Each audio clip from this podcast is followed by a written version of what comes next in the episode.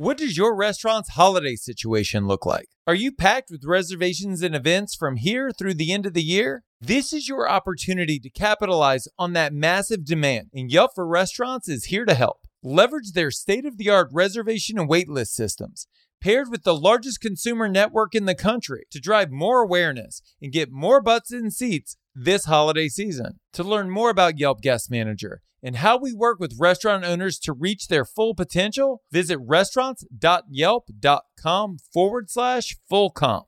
Now, here we go.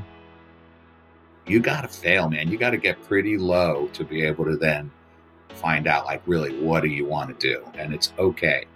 You know, unless it costs you, you know, somebody's life or millions of bucks, it's okay to fail. I would just say fail quickly, fail often, but fail quickly and move on. Welcome to Full Comp, a show offering insight into the hospitality industry, featuring restaurateurs, thought leaders, and innovators. Served up on the house.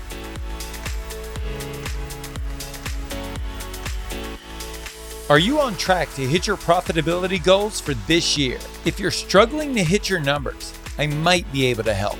Here's how I do it. Every year, I offer five complimentary growth sessions to restaurant owners looking to scale. In this call, we'll examine your current situation to see what is and isn't working. We'll identify your growth possibilities by the close of the year. We'll uncover the number one thing holding you and your business back.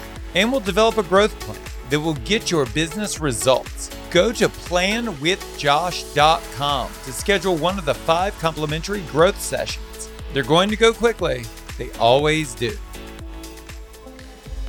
The beauty of coming up in a corporate environment is that you learn the blueprint for repeatable success. Today's guest, Eric Wyatt, has worked for some of the most prolific brands in our industry and has leveraged that collective wisdom and experience in his latest role as the CEO of Norm's Restaurant Group.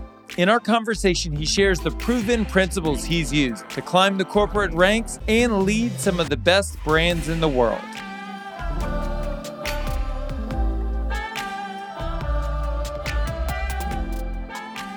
So I was a speech communications major. I went to a small state university, Stroudsburg, in the Pocono Mountains of Pennsylvania. And uh, I wanted to be a DJ. I wanted to be like Howard Stern, right? Mm-hmm. Like a talk radio. And that's why I had this speech communications, voice for broadcasting minor, etc. And I did an internship at an advertising agency downtown Philly, and I worked on some radio ads like as an intern. But I will tell you, it's a thread, it's a common thread, and you probably have heard it before, but it is a little bit of who you know and making those connections. And the guy, Pat Flanagan, was my boss at my internship. He turned me on to Ray Mervis, who was the sales manager at Donnelley Directory. And I got an interview and I started selling bold listings and in column ads over the phone. Completely like what? That's not radio, but it was advertising and it was kind of staying in that realm, right? So Donnelley Directory was a sales agent for Bell Atlantic back when the Yellow Pages meant something. So I did that for a year. I got promoted, went to outside sales, got a company car. I mean, I thought I was flying, but I didn't want to sell, you know. So what else could I do? And I mentioned to you as we were getting to know each other, my dad worked for an oil company, Mobil Oil. And when I graduated, I still had long hair. I was still like this 80s guy. And I went to interview with Mobil and I didn't get the job. So that's how I ended up going at, at Donnelley Directory. And rejection is something that I think you just got to be able to handle, man. Like throughout my career, I've not been the first choice. And so I don't get this job at Mobil. I go to Donnelley unbeknownst to my dad, I said, I'm going to apply for a lower level position. I'd gotten my hair cut by then and, and I got the job. And so that was kind of cool. I started actually as an analyst here in Valley Forge, Pennsylvania. And I got promoted within, again, 10, 12 months, and I was in a marketing rep program. And I tell you all this because, again, I started, I was working with franchisees. You know, I'm 27 years old, 26 years old, and I'm giving business advice to multimillionaires how to run their Mobil marts and service stations and pricing recommendations and elasticity. And sort of like, wow, really? I'm, they're listening, you know? And I then got promoted to run company operations like uh, Palm Desert and Corona, California. And the brand came to us, we were doing joint ventures. And so we were doing things with like Jiffy Lube or adding car washes. And one of the alternate profit centers we were trying was hey, let's see if we can stuff a Taco Bell Express inside of a Mobil mart. So I opened the first two Taco Bell Expresses in Cathedral, California back in the late 80s, and they went very well. And what I was really fortunate about, although I didn't know it at the time, but the guys at Taco Bell kind of liked me and liked my business ethic and the work that I was doing. And so they came to me and said, Hey, would you be interested in coming to Taco Bell? And I was like, Fast food? I mean, in college, I cleaned the restaurant in the mornings, got promoted to dishwasher, and then to the pantry. That was my restaurant experience, right? And I was like, I don't know that restaurants are even something I've ever thought about. And, you know, in parallel path, got promoted, moved back east to Virginia, and was the pricing manager for Mobil for half the country. And they had about 600 locations company owned. I did about half the country. And so they said, Hey, the guys in the Northeast are looking for a market manager. Would you be interested in that? And that's really where I went and talked to them. And it was really this kind of up level and business acumen they were looking for, not so much just the operations component. We can teach you how to twist burritos, stuff tacos, and all that, but how do you bring the business acumen to the brand? And so that's what I did. I became a market manager, was a franchise and license director, and then I actually became a franchisee and a operating partner for at the time about the seventh largest franchise group in the country. That was game changing. I spent five years on the corporate side and five years as a franchisee and operating partner. And I wore every hat, whether I'd be on a construction site or in a co op meeting for advertising. So I really cut my teeth. I have a guy named Tom Cook, who's a big franchisee of Taco Bell still and Buffalo Wild Wings. And he really helped me develop into, I think, the leader that I was. But after 10 years, I said, that's enough fast food.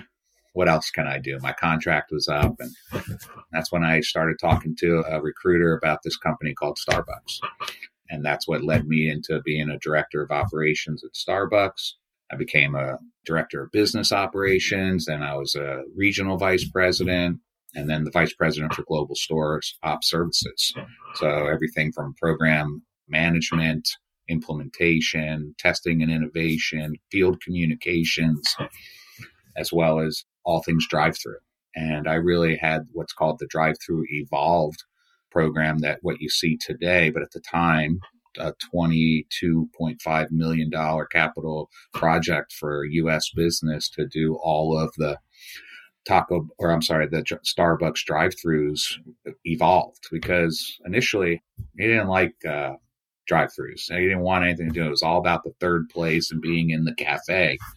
So they just sort of slapped stuff on walls and put up menu boards, and it was you know two car stacks, not really building the right architectural type for for drive-throughs. And obviously that's just changed completely today, and probably 85, 90 percent of their business is drive-throughs. And then I made this, uh, what I say is the biggest mulligan in my career. I took a chance, was looking for more. I left a great gig. I was just having dinner with somebody from Starbucks the other night, and he said, You know, would you go back? And uh, said, No, I wouldn't go back, but I certainly love what we did, you know, because we worked together there. He's gone on to do some other stuff, but it's just such a different company today. But if you asked me that five years ago, I probably would have said yes. Yeah yeah, yeah. The unionization there has really surprised me that that's occurred, and that's a big challenge. That's a big challenge for them. Yeah, so I wouldn't go today, but five years ago I probably would have. So I go to L Brands, and to me, coming out of Starbucks and going into L Brands, which specifically they have multiple brands, uh, Bath and Body Works, Victoria's Secrets, La Pink, and I was on the Bath and Body Works business, and it just wasn't for me. And I knew from the first day, like, oh crap. And I failed. I wasn't good because I wasn't feeling good about the gig. I didn't like the culture coming out of Starbucks culture into uh, what have you done for me lately culture. And I failed. And it was probably the first time in my career that I failed. And I think that's a really important thing. I mean, if there's one of those kind of points, you got to fail, man. You got to get pretty low to be able to then find out like really what do you want to do and it's okay you know unless it costs you you know somebody's life for millions of bucks it's okay to fail i would just say fail quickly fail often but fail quickly and move on and so i spent two years there got out of there and then i became uh, an operating partner for a franchisee here in philadelphia for panera three years doing that and then that gave me the opportunity where I was recruited to be my first C suite job in a COO position. And so at Boston Market, I did that for a couple years. My CEO moved over to another brand and they asked me, the private equity guys, which was, by the way, my first run at private equity. They asked me if I'd be the CEO, and I never wanted to be the CEO. And that's another thing I would say like, know what your goal is going to be, but be thinking about what's possible because I never thought CEO would be possible for me. And how short sighted was that? Because I got asked to be the CEO and I didn't know the answer. Like if I really wanted to do that. Of course, I talked to my wife, who I've been married to for 33 years. She's like, You got that? No problem. And I was like, It was me that was like, I don't know if I can be a CEO. And I got some great advice from that outgoing CEO. She said, let others do what they do best. Surround yourself with the best people you can and let them run. And that's what I've been doing. So I did that. But five months later, the pandemic hit. Right. Because I thought I would do what I could to reach out to other like minded folks I'd work with in CEO or COO positions.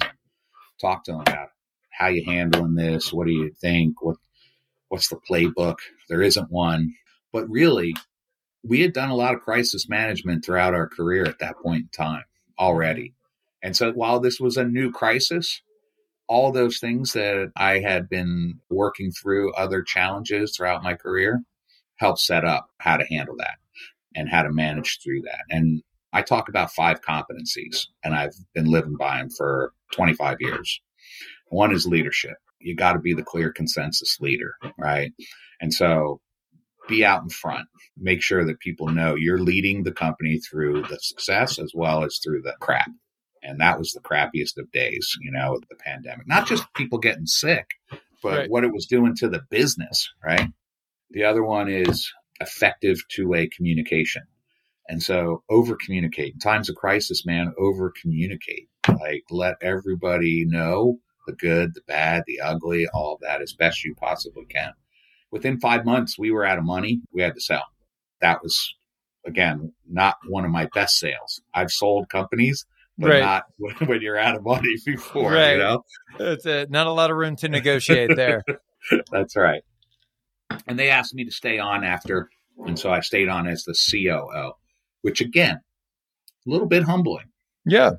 You're taking a step back. You were running the helm, and now you have a high net worth guy come in to take over the company, and you had a three year plan of what you were going to be doing with the company and rip that up. And this person comes in to tell you, no, we're not doing that, or we're going to do this. And I tried to make it work for about a year, but I knew that it wasn't a long term sustainable thing. And that's what led me to CKE as the uh, SVP for Hardee's operations.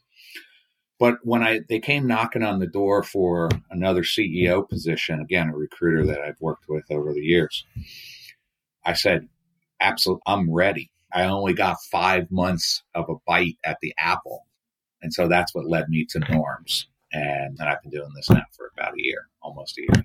I would assume that when you look at your career, it's just this constant collection of skills, right? The best leaders I know are sponges.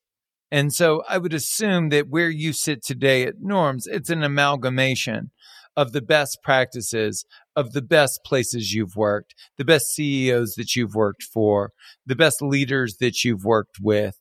And that's what you bring to the table in this new venture. Is that true? I'd say a good majority of that is true. I talk about because I like to coach. I always think I'm coaching. Sometimes some people might say he's given direction or he's given feedback, but I truly look at it as the opportunity to coach. And one of the things I like to say is, you know, each position that I've moved along to, and I've picked this up along the way. But yes, I've had such great leaders around me, and I could run down the list of what our current or former CEOs and COOs and CFOs and CMOs today that I was peers with along the way, whether at Mobil Oil, whether at Starbucks, whether at Taco Bell, etc. And they're everybody is flourishing in these roles. And so you'd be stupid not to pick up the good nuggets that you get from those folks, but also know you got to let go of some stuff, right? So I had to make sure that, and, and that was hard. It's still hard because I know what I know, and you got to let people go through some of that as well. You can provide the guidance, but they've got to let go of some things that they used to do because the job is different, the role has changed. And so giving that advice, because that's the advice I got. And so, yes, I picked up all these things along the way. But I also tell you another thing, Josh. I learned a lot what not to do from people. And that's the thing you got to really kind of stay, pay attention to because in the moment you might think, well, this is my boss or this is the leader of that function. They must know their act. Like they must know.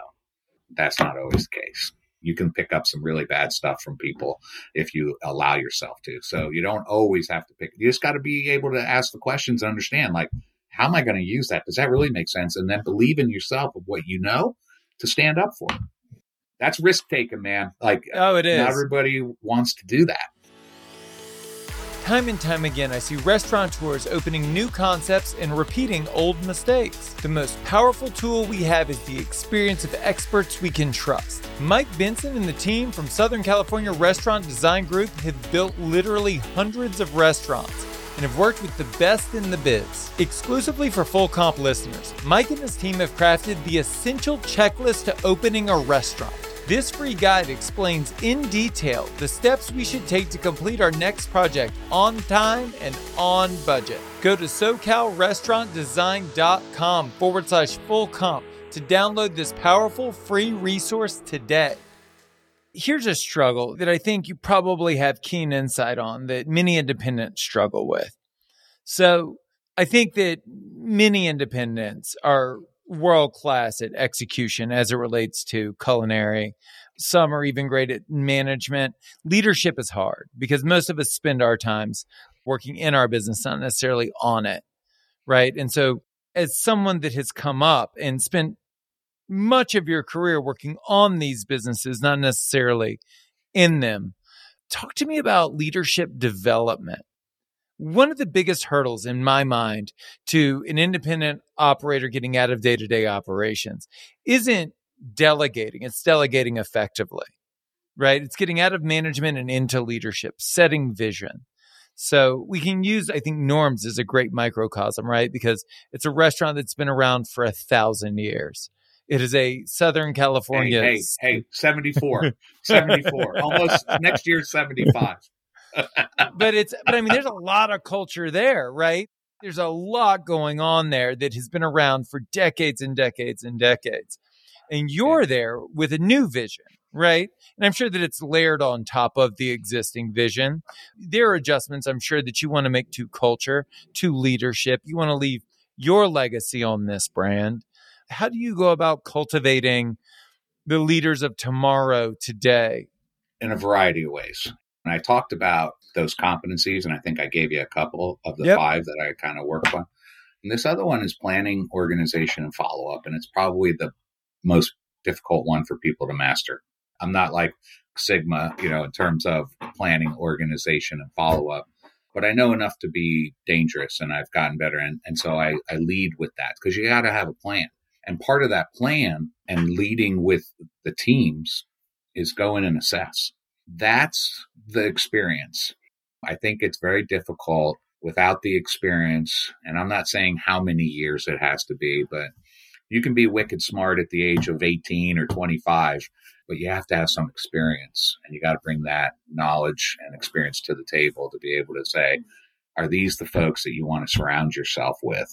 And in very short order, I'm talking somewhere after 90 days, you got to make a call. Like, am I going to be able to get these people there? Do I see them going one or two levels up? Do I see them being able to lead and follow the vision? Or do I need to make changes? And I think it's healthy. I think being a change junkie is a little bit healthy. Not being satisfied with the status quo, looking for areas of opportunity, but also respecting the legacy. You know, currently at Norms, I got a couple of people that work with me, my SVP of HR and my culinary chef They're 20 years with the brand. They got a lot of legacy. I got to respect that. Like they know the history, but don't get caught up in it, man. Don't get caught up in it. Like I appreciate that didn't work, or we tried that, or that was really good 10 years ago. It ain't working today. Or let's try it again, but maybe do this to it. So I think that's part of bringing people along. And I do a touch base with every one of my direct reports on the leadership team once a week, one hour. Schedule 45 minutes. It usually goes over. I don't like to schedule for an hour. I always do a 45 minute thing, and that's just to keep it under an hour. but in that, I start with the conversation How you doing? What are you working on? How can I help you?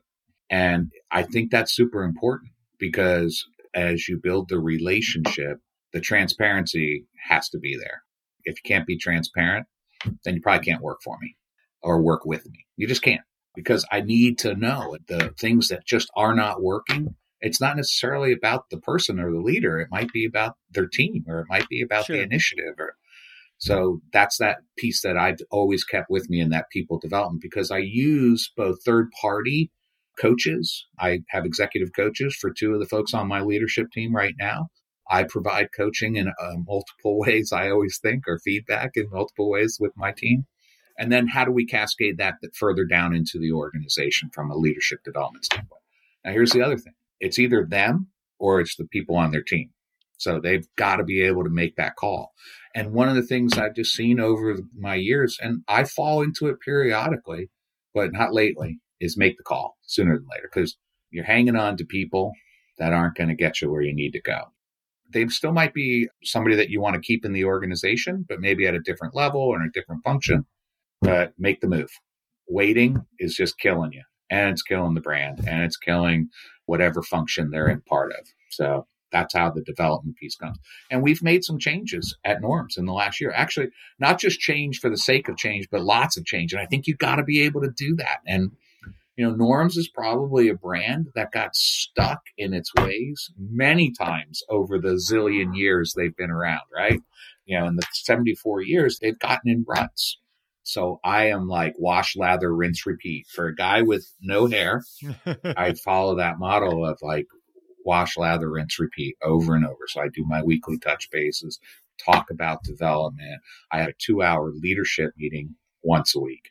And I just watched something from the former CEO of Ford back in the day. His, his name's escaping me right now, but it's almost what I'm doing, but I picked up a little nugget from him. And that's what I think you got to be able to do is like learn from the other experience. And so his thing was like, we had a two hour leadership meeting every week and we had green, yellow, red.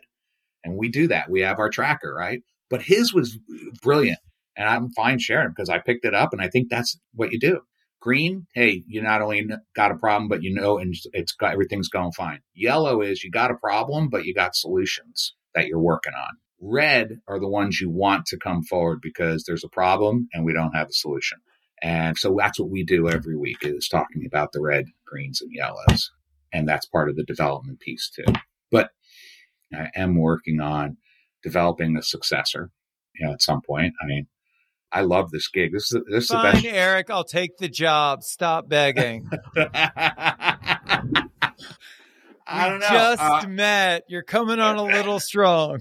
you know, no, I'm developing an internal successor. I don't know you well enough externally, but that's what I think you know you want to be able to do, and I want to surround myself and continue to surround myself with people that I know that actually take this job and do better than I am, and that's really hard. People feel threatened by that. And I know that that's a common piece in leadership that, like, I don't want somebody too smart because then they're going to take my job.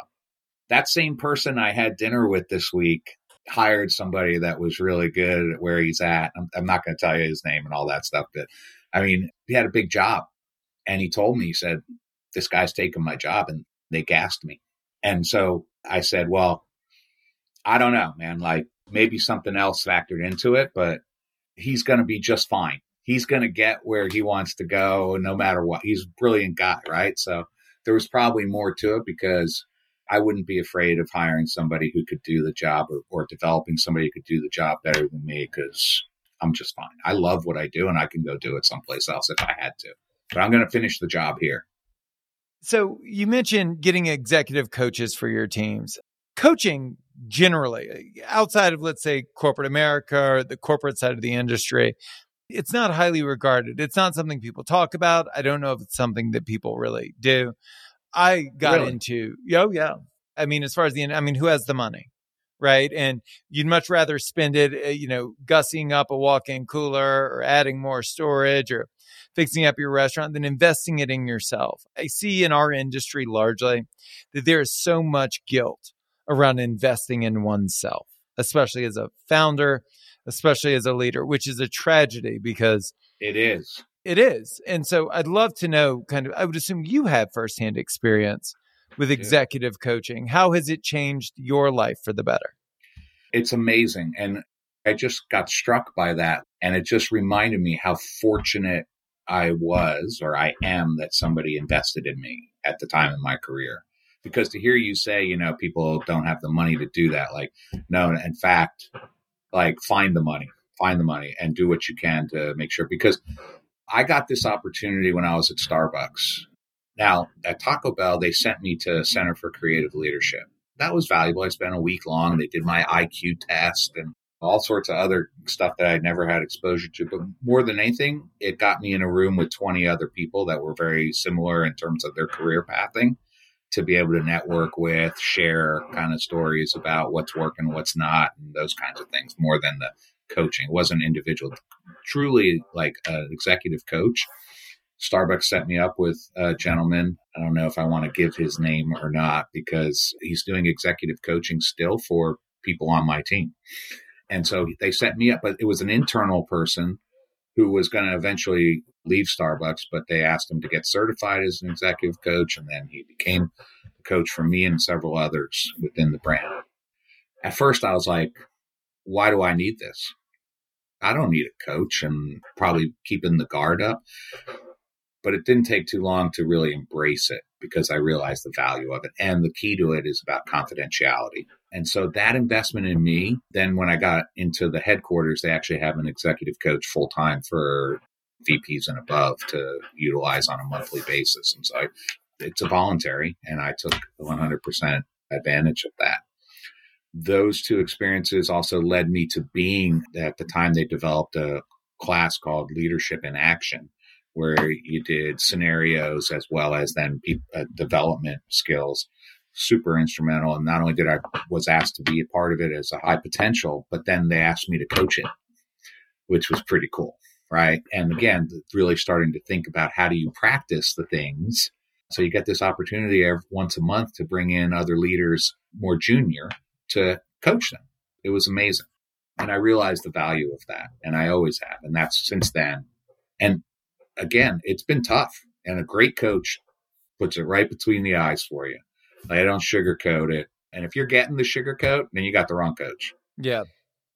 You got the wrong coach. So I take sense. So now that person, but this gentleman also has recommended other coaches to use because it just so I have a little bit of a posse of coaches that I can go to and use, and I believe in it. And contrary to popular belief, I mean, you can spend hundreds of thousands of dollars, I'm sure, but it's actually really affordable. And I would say to anybody out there, ask your boss about the opportunity for an executive coach because there's something different where you can really open up and really show the full wart, roots and all to a coach than maybe your boss or your leader, right? And then really hone in and align on what is it that you want to work on? What is it? Is there a competency? Is there a technique or is there a position you're striving for? Is there something that you want to tone down? Hey, you're too assertive, all of that. But you got to be, feedback is a gift, man, and it keeps on giving. And you got to be open to the feedback. And if you're not, probably going to limit your ability to get to the next level. The best coach and the best therapist I ever had both said the same thing. They said, I function as a mirror. That is what I am here to do. I'm here to reflect back exactly where you are, where you would like to go, and help you achieve clarity. I think the misnomer with coaching is, and I coach restaurateurs myself today. You would think that it's all new, right? Like I'm here to teach you new techniques and new tactics and new this and new strategies. And I'm going to blow your mind with this and that. And like coaching is about true, not necessarily new. It's about revealing the truth in your life, achieving clarity around your vision. The people that you see that are truly successful in both corporate environments and independent restaurants, they have a clarity of vision that most aren't able to achieve. And that comes through unpacking the truth, not the latest productivity hack. You know what, my coach, uh, Eric, who was the best coach you ever had before now? And I told him, Nat Thomas. I played football in Arcadia uh, for the Arcadia Indians. He was the best coach I ever had. And he asked why. Told me like it was, didn't sugarcoat it, and got the best out of me. The very best out of me. Even when I like didn't think I could play both ways on the field. And we talked about Coach Thomas and and actually I tried finding Coach recently because he was a big influence on my early life as well as my father cute. And I know that sounds cliche, but if you got a good father like my dad uh, was, he passed away about 10, 11 years ago now. But he was not just good, he was great. And in the early days, I blew it. I didn't take advantage of that relationship. But in the latter part, we made up for it, you know, in these last 10, 12, 15 years. Uh, like talk all the time. And he would always tell me, like, I'm just listening. Like, and he was an executive, right? He's like, it's all passed me by now. I'm just listening to what you have to say, and I dig it. And I'm sure you'll make the right decision. Super supportive, but yeah, I think your mom can be a huge influence as well. My mom never worked, but man, she ran a business. I came from a family of six boys within seven years of each other. She ran a business. Yeah, you try having six boys all within seven years, four of you playing on the same baseball team and going to the same schools together and all that stuff, man. It was so my mom did a great job running her business.